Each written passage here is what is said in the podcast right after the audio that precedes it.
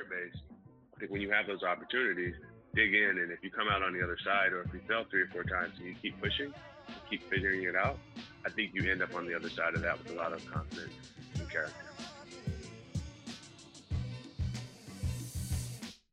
Hello, everybody, and welcome back to the Mentors Podcast. Today we have on George Foreman III. George is the founder of Everybody Fights, a professional boxer, trainer, coach, and son of businessman and two time heavyweight champion George Foreman. George has worked hard and fought all of his life as an athlete and now as an entrepreneur. He embraces the concept in life that everybody fights, and through his gym, his mission is to make you the best fighter you can be in the ring and in life. George taught me some incredible lessons and shared fascinating stories about his journey and how he started. And I hope you enjoyed this episode as much as I did. Hello, everybody, and welcome back to Mentors. Today we have on George Foreman III. George, thank you so much for being on. Thank you. Glad to be with you all. Wonderful. I, you know, when it comes down to my guests, I always love going down to the origin story. So you can start as far back as you'd like, but you know, where did you come from and how did you grow up the way you did? You know, I'm from Houston, Texas, um, originally, and um, I mean, my life is very, very, very, very much connected with um, my father. Um, kind of, you know, as a student, um, when I talk about that, as a student, I was kind of geeky and nerdy. Um, did okay in math, did excellent in science, and um, typically did really good at anything I was interested in. I always got A's, but you know everything else was kind of a struggle. If I would, I mean, even when I got an A, it was a struggle if I didn't have interest. Quiet kid, shy kid, asked a lot of questions, and um, that was pretty like much me. I like to eat a lot too, you know. Um, as it relates to like things I did outside of being a nerd um, was working for my dad, and uh, you know, for us, like you're never too young to work. So you know, between the ages of you know, at all times we had we grew up working on a ranch. Um. When I was old enough, got got a chance to appear in you know multiple commercials for brands like Doritos, uh, Oscar Mayer, uh, Meineke Car Center, uh, HBO, um, and, and, and, a few others. And got a chance to be on TV shows, got a chance to be in the news, got a chance to be in People magazine and so on and so forth, just by virtue of just I'm my dad's son, you know? They're featuring him and he was always, you know, he always talked about his family a lot in the press. Uh, he was a professional boxer um, in the 60s, the 70s, 60s and 70s, had become world champion, retired in, in the late 70s, became a minister, preacher. Um, and that's the guy I grew up with. I was born in 83. Um, and then in the late 80s, right around the time I was like seven ish, he uh, decided to mount a comeback to the sport. And it was a really high profile comeback because he pretty much went out on top and he came back at the bottom and just didn't apologize for it and was overweight. And, you know, it was kind of like, you know, a, a sports legend, i.e., Muhammad Ali. After his legend is gone and people, you know, people are talking about him, and you know he shows up at events, and everybody's like, "Oh my God, the legend is here!" Like he's he already had all that, and then he went back and said, "I'm gonna be just like everybody else and start from the bottom." And uh, so it was really awkward and weird for not just him, but uh, the whole family. You know, seeing him, the sports reporters say really bad stuff about him. Um, but he was able to, you know, mount a pretty good comeback in the early '90s, and went on to gain his championship again about I think about eight years after that. Um, so, you know, at that point, he became so popular that me, you know, once again, always working in training camps at my dad's hip, helping him prepare for whatever, stretching him, counting his rounds, filming his sparring matches, sparring in the gym, preparing for his boxing matches. Um, although I did that, I had other stuff I wanted to do. Um, so when I was 12, I asked my dad if I could go to boarding school, and he agreed and he actually took me to boarding school. Um, flew me up here to Boston. We found a place, and I did that because that would allow me to play three sports, and no one would have to take me, you know, take me to the game and pick me up. Um, participate in extracurricular activities, participate in student government, and go on field trips and rafting, and the list goes on. All the opportunities I got at home, my parents were as hands-on as it gets, but there's ton of us. Plus, you know, uh, a major celebrity career in the household, which is most people don't understand. Like a major celebrity, it, you know, it's kind of like running a big business. You know, there's a lot that has to get done to just to get the celebrity to kind of be able to show up and do what they need to do. So um, just not enough hands going around for ten kids and a and a major celebrity. So, but um, but he was I was always with him, so it wasn't like we had a bad childhood. We had an awesome childhood. It was like literally we call him mother hen. Um, but in terms of all of us having extracurricular activities, that was just not feasible unless we were all going to have our own babysitter, you know. So um, that, which is why I, I embraced going to boarding school and, and had a great time. So did that and um, went to a place called Fay School for three years. Then I trans or not transferred. It only goes up to ninth grade. So I graduated and went to a school called Governor Dummer on the North Shore of Boston. And um, after a year there, wanted to become a pilot. Had interest in, in flying planes, and I found the only school in, in the world, I think, boarding school that had an airport was um, Culver Military Academy. So um, I went there for a summer program, loved it. Called my dad midway through the summer and asked him if I could stay for winter school, and um, he agreed. He thought I was crazy once again because remember I was the years ago, you know, years before that I was 11 saying I wanted to go to boarding school, which is often I, I might be the only kid that ever did that, and um, and he said, yeah, you can go. So I made my way to Culver. Um, found out, you know, during a recruiting program between my 11th and 12th grade year at the Air Force Academy that I wouldn't make, I wouldn't be able to fly the planes I wanted to fly because of my sitting height, um, or at least I wouldn't be first in line to fly them. And so that kind of deflated me. And I think selfishly, because I couldn't fly the planes I wanted to fly, I um, decided not to go to the military academy. I, I regret that sometimes. Um, and so I went to Pepperdine University. Said, let me just, you know, for once, be a regular student and not have a, you know, strict regiment. And um, studied business while I was there. And uh, midway through that that experience, um, I got an opportunity to work for my father full time as his business manager. So I moved back to Houston, transferred to Rice University in uh, Houston. Um, they didn't have a business major, but they had a great, you know, it was a great, great school. To me, one of the best schools in Houston. And so I went, even though they didn't have a business major, and I just changed my major to kinesiology with a focus in sports marketing. Um, now, sports business is a full major. Um, so, um, but at the time it was like brand new. So anyway, did that, graduated, um, continued to work for my father, and working for him, I did everything from you know, license, working licensing deals, representing him as an author, as talent for TV shows, movies, um, endorsements, everything from clothing to shoes to watches to grills. He had already done that deal by the time I came into the, the picture, but I would work on uh, contract extensions, traveling with him, um, approving scripts for uh, infomercials, approving media tours, et cetera, et cetera uh, booking him for shows like Jimmy Kimmel, Jimmy Kimmel or Jay Leno at the time, David Letterman, and the list goes on. So my, my life was pretty busy and um, loved it. And uh, partway through that experience, kind of they say living high on the hog, I was, um, you know, my, my, life was spent in hotels, eating room service, and flying around on private jets, which is awesome. and I would love to go back to it, by the way.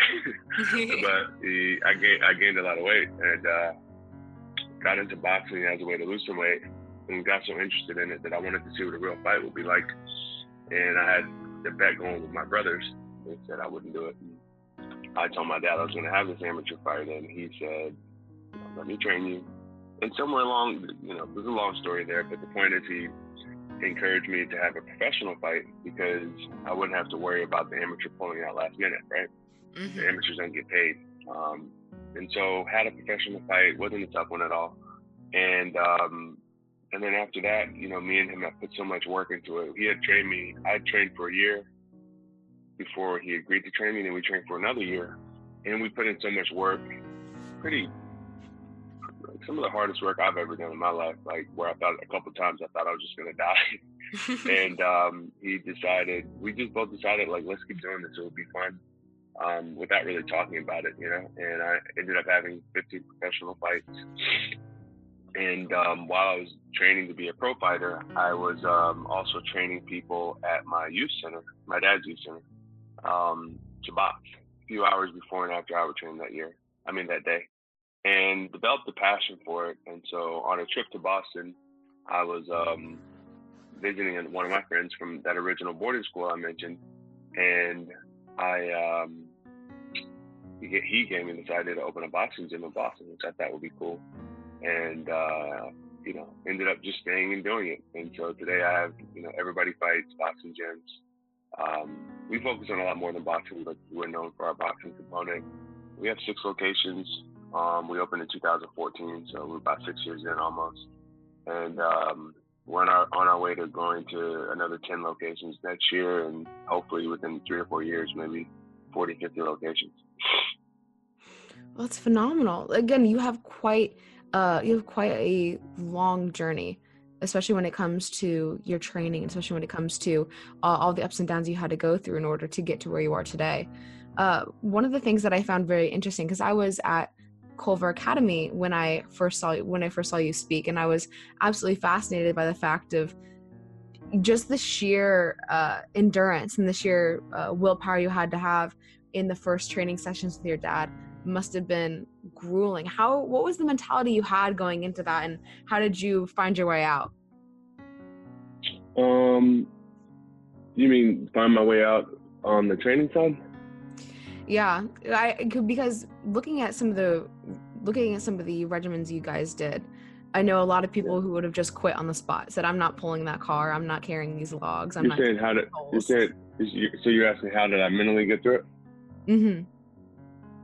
Yeah, you know, I just um, I just I don't know why I had this this. I think quitting. How people people say don't quit. You know, you know you've heard that before, and I think you know times are changing and the definition of what it means to quit changes, you know? Um, for instance, you know, there was a time where in order to move up in a company, you would have to work for, you know, work for wages that people would laugh at now.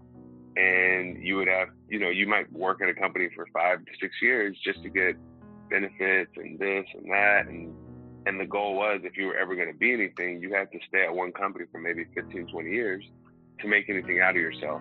Um, the opportunities to work for entrepreneurial companies that are popping up left and right because of the, the opportunities tech has, uh, has brought, the barriers tech has removed, um, and other things I've removed.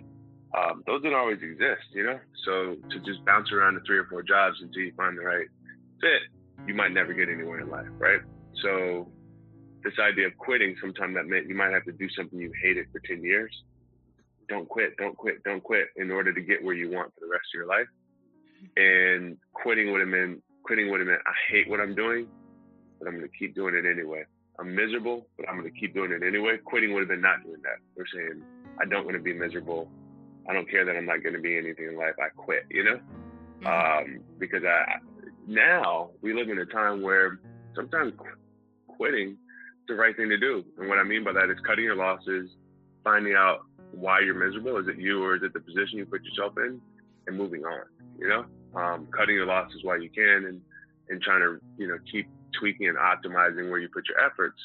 Um, because there's so many opportunities out there to be able to follow your passion and make, make a living, you know?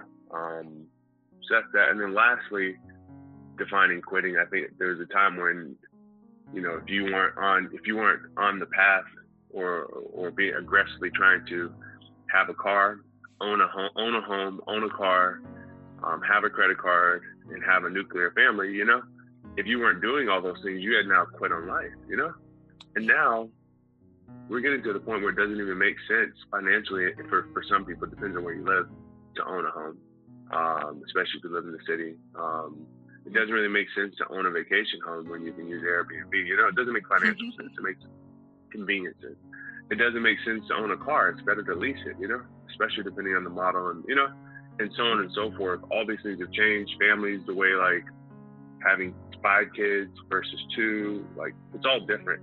And so deciding that that's not the life for you doesn't mean you quit, you know? So going back to your question, what was I thinking about when my my dad had me pulling a lawn? I mean, uh, that? More almost like a jeep through the mud, uh, chopping wood, where I was gonna pass out, like what got me through. And I think it was because when you're doing something as simple as hard labor and you have a task and the only goal is to complete the task. The only goal. So the goal is not to be happy. And furthermore, that goal is complete the task and you're going to be stronger for it in the end. It's a task. It's not like a career, you know? Uh, chopping wood is not a career, it's a task. it's a task to strengthen your body, develop mental strength, mental clarity, being able to respond with strength under pressure, um, digging holes, sprinting, running 10 miles. That's what all that's for. The goal is be mentally stronger and tough by finishing the task. If you quit, I feel like you get weaker, you know? Mm-hmm. So I think, you know, it was important that when we were training that I didn't over, uh, you know, set goals that, that were dangerous, you know? And it was my dad's job to set the goals. And somehow he was able to set those goals where you know, I might pass out, but I'd be okay. Yeah. but they were just like to the brink of, you know, unconscious. But but in, in hindsight, the mental strength that I've been able to take into my life and my career from those tasks, which are simple tasks. I did, there was no boss. There was no, you know, it's not like other things in life. There's no like girlfriend or husband on the other side of it, you know? Mm-hmm. Um, these are just mental, ta- simple tasks to develop mental strength. I knew if I quit, that it was it was kind of gonna make me weaker in a way that was gonna be hard to fix, you know, because um, yeah. it was it was it would be in my brain and in my soul. So I think that's what got me through it. Just always knowing like, hey, I'm either gonna get stronger, or I'm gonna get weaker, stronger or weaker, stronger or weaker. Um, but it's important that I define, talk about defining what quit means, because I don't want people to take that out of context and think they should apply that to their career and their personal life, because there's so much more that goes into when you need to hang it up in your professional and personal life. Oh, definitely. And even when you were talking about, you know, goal setting, you're like the goals weren't so extreme that I couldn't complete them or I'd get hurt in the process of completing them, but they were they were tough enough where, you know, I really had to push hard and make that effort. Did you ever yeah. do you have you found yourself in that balance um in your day to day where you can have those goals every day where you're like, okay, this pushes me, but it's not a overkill?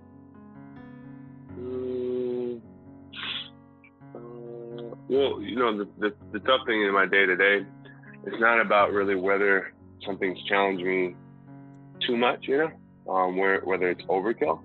Um, it's more about, you know, because like I, I'm not passing out, you know. so like mentally, I have the strength to like kind of push past anything, and especially doubt, self doubt is the hardest one to push back past because sometimes it creeps in at the most awkward times, you know. Like you might be fully, fully, you know, ready to start a business, you've hired seven people.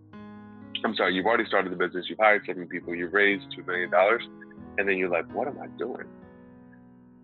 Self doubt, you know? So it, it manifests its, itself in different ways, you know, these challenges. Um, so yeah, I receive them, but it's more about not, it's just going to push me physically and mentally past my limits. I don't think it can. Anything can really, but is it going to push my lifestyle past the limits of a place where I could be happy. And, you know, I think when you're by yourself and you're single and there's no one that is going to, you know, be heard or benefit from the decision, that's one thing. But when you have employees, you know, that you're risking their livelihood, right? And, risking their happiness, and you have a family. Um, I have definitely been faced with challenges where I have to ask myself, am I going to put my relationships, friends, family under undue stress um, that that they're not aligned to benefit from the way I am, you know, um, mm-hmm. you know, in terms of the outcome. So that that's really the challenge to to to not be selfish because you may have the energy and the wherewithal to push past these challenges um, that are p- placed in front of you professionally, for instance. Um, but then you do it and you look up, you don't have a, a husband, a wife, a friend, coworkers, you know, because you did it and you're successful and everything, and you wiped out everybody in the process. So I think that's really the challenge sometimes. Yeah, I mean, especially when you know you have that fighter mentality. A lot of times when you fight, you know, it's just you against one person, one opponent. Um, but you're fighting for much more than that. You know, you're fighting for your family or, or your team members. How do you how do you keep that all into a balance? Like how you know in those situations what's the opponent how do you make sure you can tackle that um, while keeping you know everyone else safe? Um, mm, you you mean in, in a business in a business uh, sense, or can you, can you explain that a little bit more? Yeah, um, in a business sense of you know what something might happen with uh, budgeting or something might happen mm-hmm. with you know when you know something might fall through in the business how do you make sure you mm-hmm. can take care of yourself fight the problem and be that leader um, because you mm-hmm. know you are the you are the leader in your company in order to yeah. you know making sure everyone else is okay and even in the family sense yeah you know like my yeah. like my dad he's a father and when we had to move right he was really scared because he's like i can't be selfish but i got to take care and i have to take care of my family but you know we have to do this one thing how is everything going to be safe yeah, I think it's two things. I think you, I think you en- enlist the support of, of, people as much as you can. You can't tell everybody everything sometimes, you know, but you enlist enlist them in, in the process. Um, and you know, I think you balance putting them first, and you know, really clearly defining what that means. I, I, I always go back to defining what that means. You know, defining what what whatever the standard is, define what it means. And so, you know, thinking of your employees, you put them first and you're like, you know what, we're gonna have to do something. Like we're gonna have to lower wages, for instance, lower salaries for eight months, right? So if right off the bat, if you're like, man, put your employees first, okay, I have to lower my salary too. But then there's also like, shh, is your way not to? They're first, why not? How about we keep their salaries the same or maybe raise them? But then if you bring them all to the table and say, hey guys, we need to invest in a specific technology that's going to increase our profitability and competitive advantage over the next seven years and but it's going to require that the budget's got to come from somewhere. Everyone's going to have to take a seven thousand dollar a year pay cut, right? For the next, you know, on an annual basis for the next eight or nine months or the next twelve months. But on the other side of this is we're going to increase our profit profitability by eight to nine percent, and that's going to increase the payback to our investors, uh, the speed by two to three years, which means number one, we can all make more money and get our bonuses at the end of the year and they'll be bigger two years from now. Number two, um, if we have an exit, everybody will get a bigger share in the exit. I'm just making up a, a scenario, you know? Yeah. And so you put that in front of them and say, hey, this may or may not work. But the only reason I would reduce everybody's salaries right now is because it's going to be a bigger win for us. And if I don't, I'm going to have to look at myself in the mirror three years from now and know I didn't do the best thing for you guys, or at least I didn't give you the option. And so I think you, you kind of have to start off by putting them first, defining what that is. And then lastly, I think it's really important when it involves other people to set a, a time, set parameters, or, or let them know like, hey, this will only be for a time, and make sure that for yourself and them to, that you know when you're when you're have, asking everybody to sacrifice and suck it up, there's um, there's some limits and some and some timestamps that they can be looking forward to. This is only going to be for a time, and it's also important that you know that so that that makes you hold yourself accountable and keep yourself honest to make sure, hey, I'm asking everybody to sacrifice. I'm the leader. I'll sacrifice everything. I'll sacrifice my entire salary. But that's not they, they shouldn't they shouldn't you know carry that thing, that whole load themselves. And I got to figure this out within a year or two years or six months. And I think that goes for family and everything. If you're a leader, it's a type of responsibility you have to take.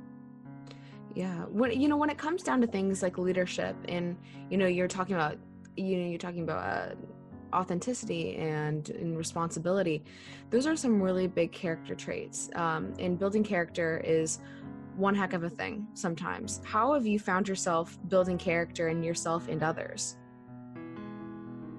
um, i think the biggest thing is um, building characters putting people in tough situations and letting them crawl their, crawl, them, crawl their way out of it but i think we're you can't you can't throw them into the fire without giving them uh, fair preparation. And I think fair preparation is number one, allowing them to see you do it a number of times. Number two, explaining to them why you do everything you do, why you respond to conflict the way you do, right? Because life is just about navigating conflicts. And then thirdly, giving them a chance to do it upon, with your supervision a little bit. So you can jump in at teachable moments, say, oh, well, well think about it this way. Well, what if you thought about it this way? And then at some point, you got to pull the cord, cut the cord, let them go mm. let them make mistakes, and and and try to make sure that you know you watch them enough to to, to catch them before they make the same mistake again. Teachable moment. Um, and then eventually, you know, with enough enough leash and teachable moments, they shouldn't be making the same mistakes over and over. And if they are, they're not the person for the gig. And then you have to have that hard conversation and try to put them somewhere where they excel, um, whether that's with you or with another company, and be active in that process. Um, that's how I see helping your people grow with character. Yeah, you know that's how you can train others. Is the is that a similar strategy to how you can train yourself? Mm, I think with yourself, you just play for more than you you can afford to lose. you know, at, at, the times when you have that opportunity, you know, like for instance, when I was starting my business and everybody fights, like I was the founder, I was by myself. Um, so if I if I wanted to spend hundred hours and nobody was calling me, nobody was texting me, um, everybody thought I just quit boxing, and every no everybody knew I wasn't getting checks. So like, there's nothing to really bother me about, right? Yeah. So um, they uh, so I'd sit in the office for about 6 a.m. to about 1 midnight. No, like 6 a.m. to 12, and then I'd commute home and back. And um, so what's that, 20 hours a day? No, 19. Um, and just work on a business plan over and over and over and over and over. And because I was playing for my whole career, like if I, you know, that, that kept going any, you know, that went on for another year longer without any success, I was gonna be homeless. So I think um, playing for more than you're willing to lose that could be putting your last. I put all my money into it. You know, I didn't have millions of dollars put into it, but I had many thousands. I put all that into the business, and those that was my personal money. But I didn't also I also didn't have a child, family, a wife. You know, I didn't have employees, so I played for more than I could I could afford to lose, and I figured it out. And I think it was an extremely stimulating process. Um, because I was in that situation, the only people that I could align with in growth, which is now my business partner, are people who really brought value and who also made me better. Um, so that was a lesson. But um, but getting through that, the physical activity from boxing definitely helped a lot. By the way, I think everybody can just jump right in and start doing that. Everyone can encourage people from the organizations to get into physical activity um, and to also train as a group. That brings something to your professional prowess, um, like instantly, you know.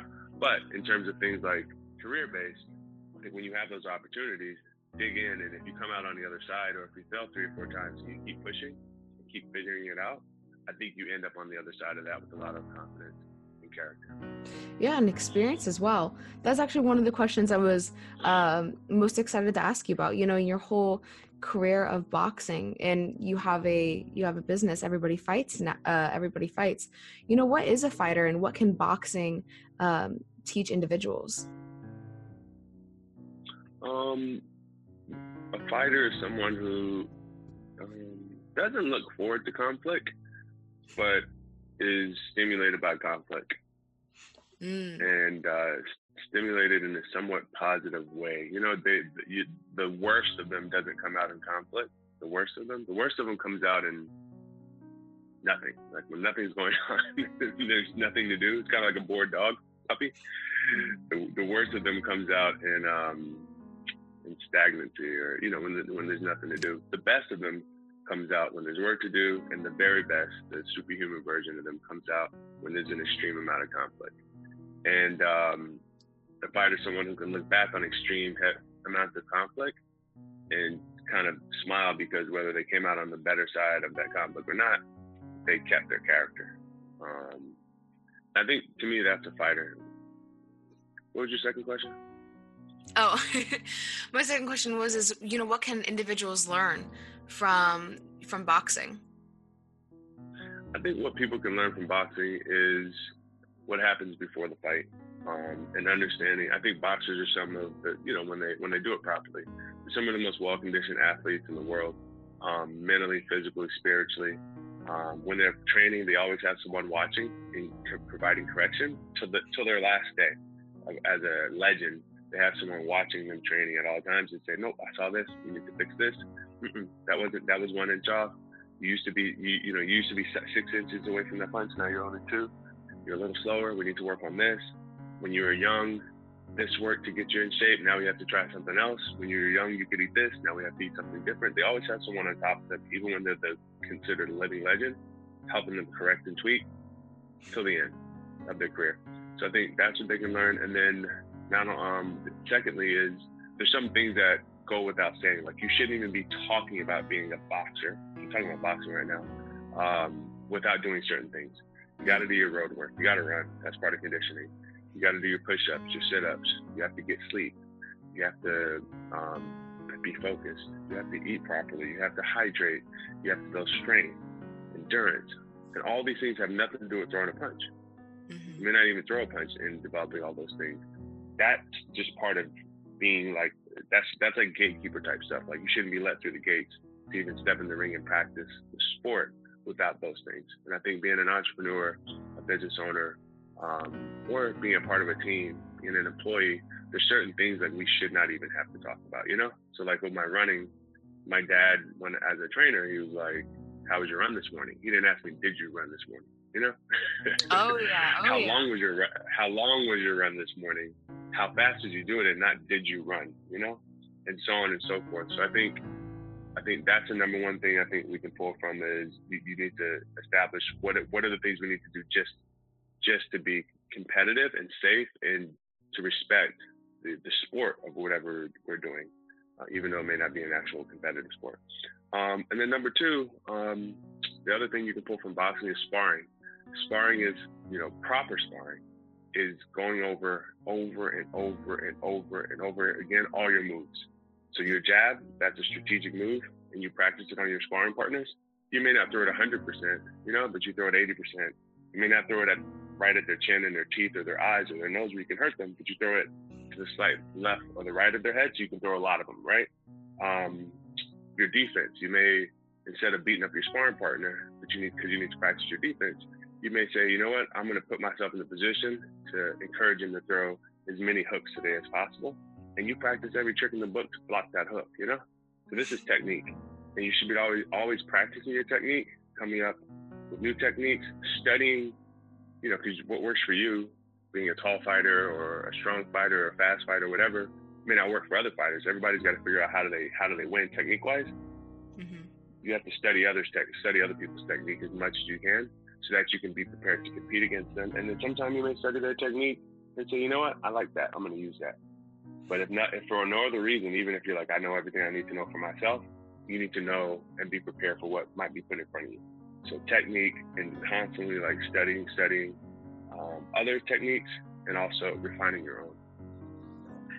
Yeah, definitely. But let's not even talk about technique if we're not doing the road work. oh, you know, 100%. The, the, the, the, simple things, you know? So.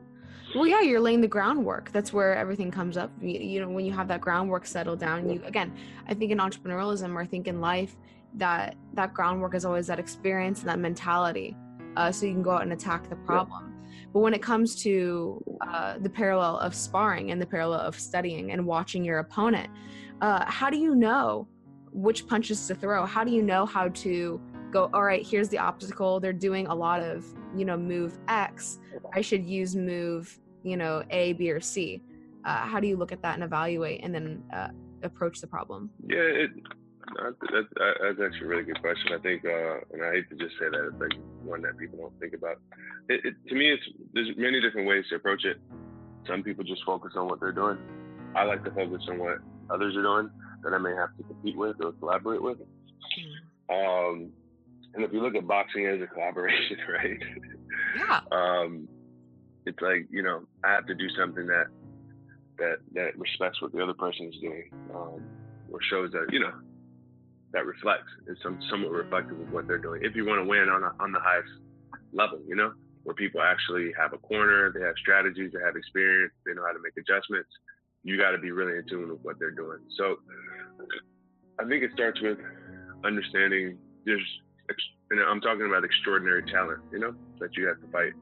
There's regular people, regular fighters who just throw punches, mm-hmm. and there's extraordinary competitors. Okay, mm-hmm. so for regular fighters, you just do what you're supposed to do, and that's if you're an extraordinary talent, and you should just run through them.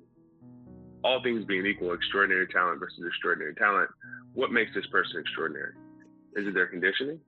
Is it their speed? Is it the length of their arms? Is it the combinations? Is it the fact that they're really good at letting you throw the first punch first? What is it? So let's just say, for instance, it's their jab. They have an awesome jab, which is just the, the closest punches punch to you, and it's very direct. It's long, it's straight, and it doesn't require a lot of commitment to throw it. The jab.